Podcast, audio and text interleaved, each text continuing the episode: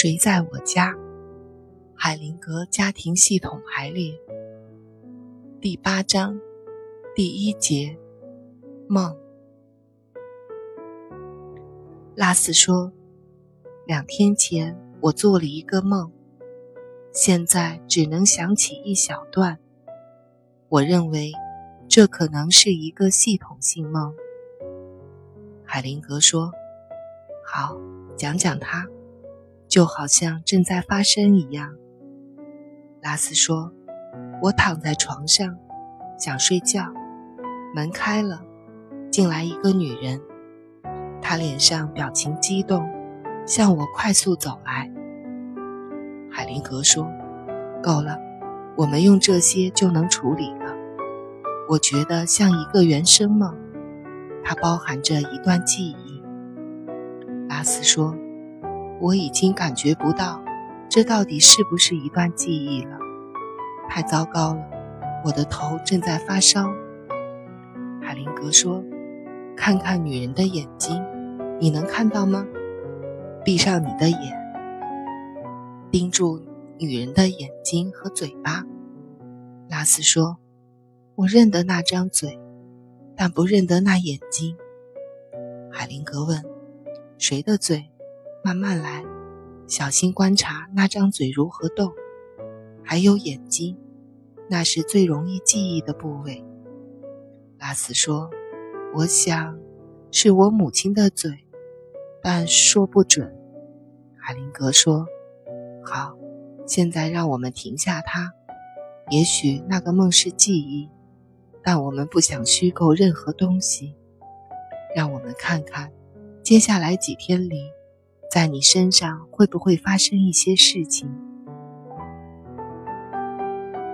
第二天，拉斯说：“过去三四年间，我一直在调整和父亲之间的关系，想要接受他，但是我接受不了我的母亲。我想念他，想念他的慈爱。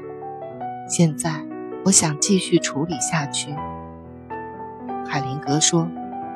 我正在考虑你昨天的梦。你说话的时候，我又看见了来自那个梦的画面。小时候你住过院吗？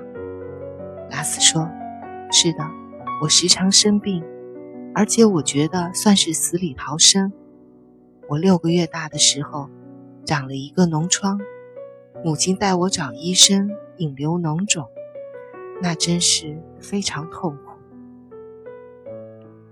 海灵格说：“是的，他一走进房间，你就知道要发生什么事情了。”拉斯说：“我肯定会大声哭叫。还有一次，我住医院是因为……”海灵格说：“现在别说了，拉斯，我们已经掌握了必须的资料，够了，我们开始吧。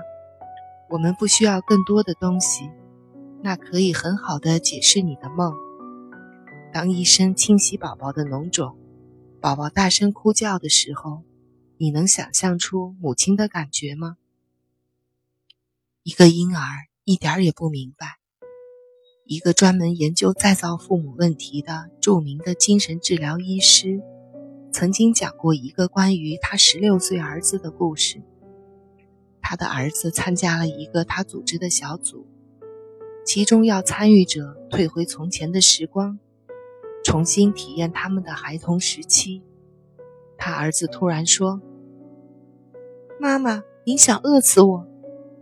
他想起了当时的情形，宝宝腹泻得很严重，医生要禁食二十四小时。宝宝康复了，但是存在于记忆中的，却是有人想饿死他。这就是有时会发生在父母身上的事情。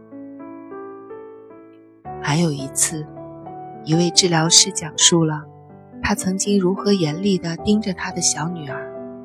后来，女儿跑到母亲那里说：“爸爸打我。”那就是他保留在记忆中的东西。如果你愿意体会儿时母亲带你看医生时的感觉，你就能解决那个画面。如果他把你扔在医院中不管的话，那就更糟了。